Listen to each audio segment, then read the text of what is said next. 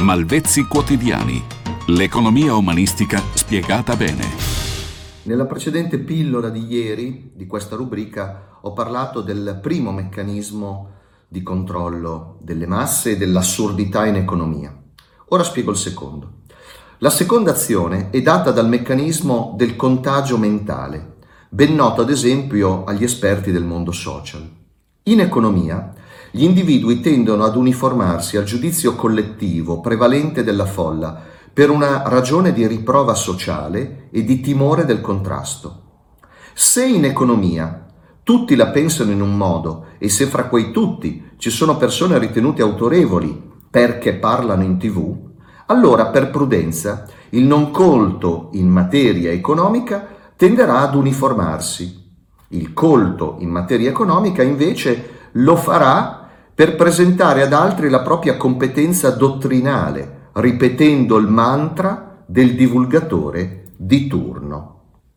E qui sto affrontando un tema, il tema che io da 30 anni continuo ad ascoltare persone, magari miei coetanei, magari anche amici, persone che conosco, con i quali si va in birreria o mangiare fuori insieme, che hanno posizioni importanti in materia bancaria e via discorrendo, i quali Dopo 30 anni io mi accorgo, magari eh, avendo anche una competenza economica, magari hanno una laurea in economia, eppure ripetono a pappagallo quello che dice il televisore. E cioè ripetono da 30 anni i soliti mantra che io da anni vi ripeto e cerco di smontare a fatica coi limiti comunicativi che ho, e cioè Abbiamo vissuto al di sopra dei nostri mezzi, abbiamo troppo debito pubblico, dobbiamo tagliare la spesa pubblica, dobbiamo aumentare le tasse, dobbiamo eh, andare a tagliare eh, i costi della politica e via discorrendo. Tutta questa leggenda, che in realtà non corrisponde, come i miei dati cercano di dimostrarvi, per esempio in termini di avanzo primario, cioè la differenza tra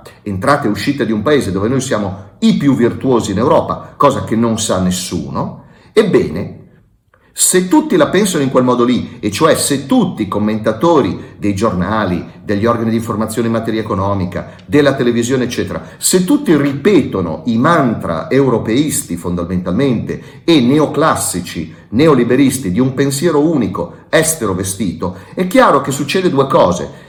Eh, i, i, non colti in materia economica ripetono a pappagallo perché non vogliono scontrarsi e, e a quel punto è un problema di riprova sociale. I colti in materia economica se la tirano in modo acritico, ripetendo a pappagallo quello che dicono persone più in vista di loro, per il solo fatto che a quel punto pensano di essere veramente colti e preparati. E magari semplicemente perché stanno seguendo un corso universitario in cui qualcuno ha tutto l'interesse a ripetere, anche per motivi di carriera, il mantra neoliberista.